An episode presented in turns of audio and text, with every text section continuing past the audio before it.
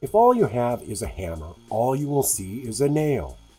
That's a pretty well known saying, and, and it's also an introduction to the ideas of frame, worldview, and culture. The saying is usually attributed to Abraham Maslow, so often that it's sometimes called Maslow's hammer.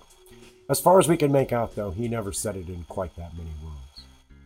But wait, I mean, why even talk about this? I mean, what does this have to do with my main stuff, which is changing changing software? Eh, better at least mention that, huh? Nearly all significant change in human behaviors, individual or group, depends on three things a new technique, a new mindset, and a path that can reach both of them. The geek trades generally overvalue the technique, undervalue the mindset, and ignore the path altogether. If we're to change the trajectory of the trade, we need to attend to mindset and path both. A rough understanding of the ideas of frame, worldview, and culture will be really useful in that endeavor. That begins with the meaning of that well known aphorism.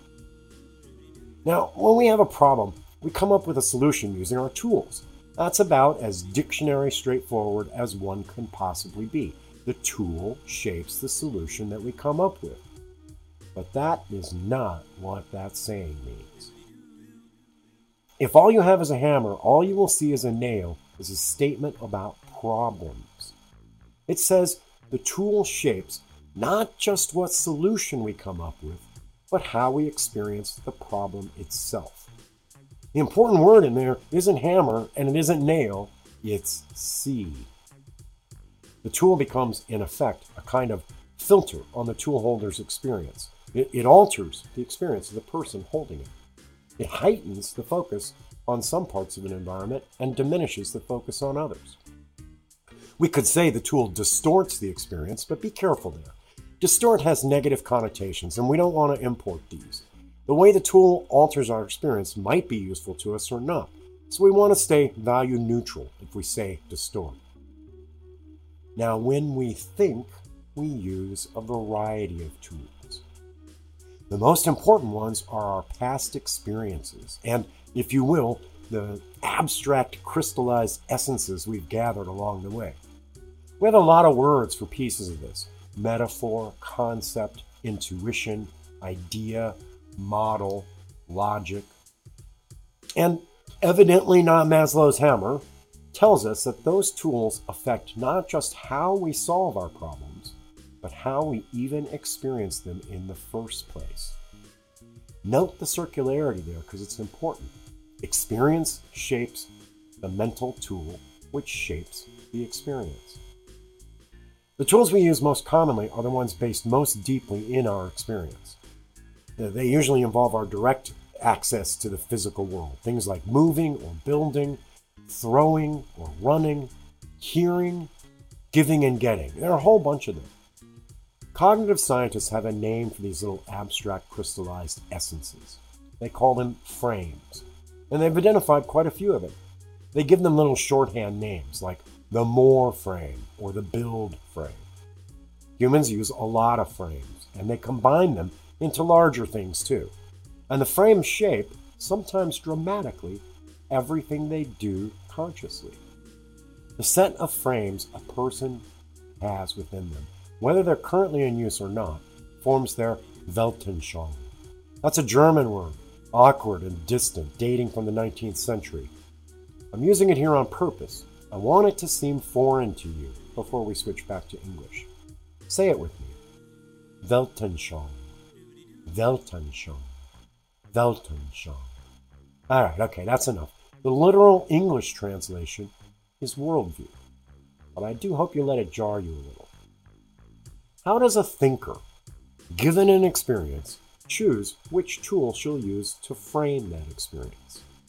Well, that's her Weltanschauung, her worldview, in action.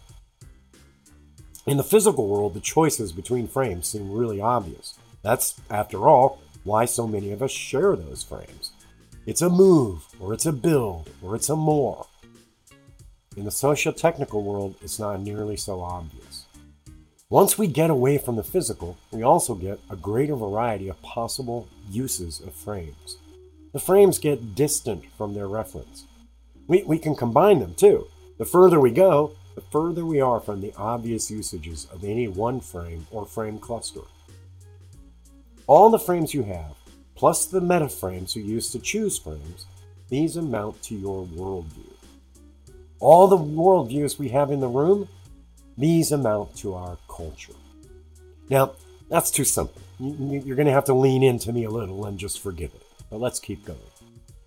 So now we got four things experiences and biology make frames, frames and metaframes make worldviews, worldviews make cultures.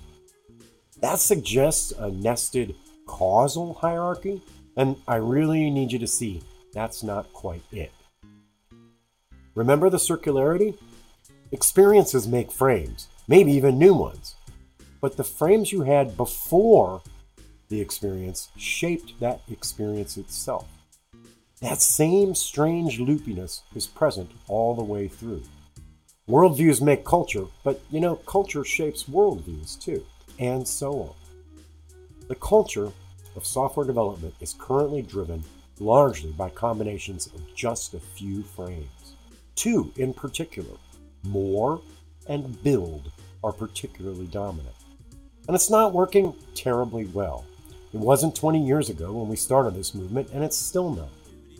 I am proposing we change that culture. It's a culture made from worldviews, made from frames, made from experiences. I propose we reframe it. Doing so is my hobby. This is a shift for me. It used to be my mission. Having a mission one is doomed to fail at is a bad thing. Having a hobby that will occupy one for a whole lifetime is a good thing. I've toyed with several shorthand names for the meta frame I'd like to see gradually outweigh the more and the build frames in our worldviews and culture. Some of those might shock, and others would likely just confuse. For the moment, let's just call that frame change harvesting. I won't dive deep on change harvesting for the moment. See my backlist and stay tuned. But in one sentence, we change to harvest value so we can keep changing. Before we go, I want to say something about how vague, fuzzy, abstract, how damn meta all this is. It bothers me sometimes, and sometimes it bothers my respondents too. One longs for the vodka clarity of a simple prescriptive sentence, preferably just a few words based on a simple direct frame from the physical world to tell us how to change software and how to change changing software. Method, mindset, path. A sentence might give the method, if it's minor. Method might give the mindset, if it's used. In that case, path will be easy if the method is minor and used often enough. None of changing software or changing changing software fits those conditions. Every time I try a simple prescriptive sentence, and I've been trying it in this movement, in this trade for 20 years, pretty much nonstop, it runs dead smack in to the culture, the worldviews, and the frames. If all you have is a hammer, all you will see is a nail. The predominant frames are the hammer. The shape of the software trade, and particularly the agile movement, is the result of seeing only a nail over and over and over again. Before we go, let me give you a homework idea. Over the next little stretch, listen to the frames going on around you. If some x gives some y, then more x will give more y. That frame is called more. When we finish making this, the value will pour in. That's built. So listen to what's going on around you and notice how often you'll hear more and build in the trade. I'm GeePaw. Thanks for listening.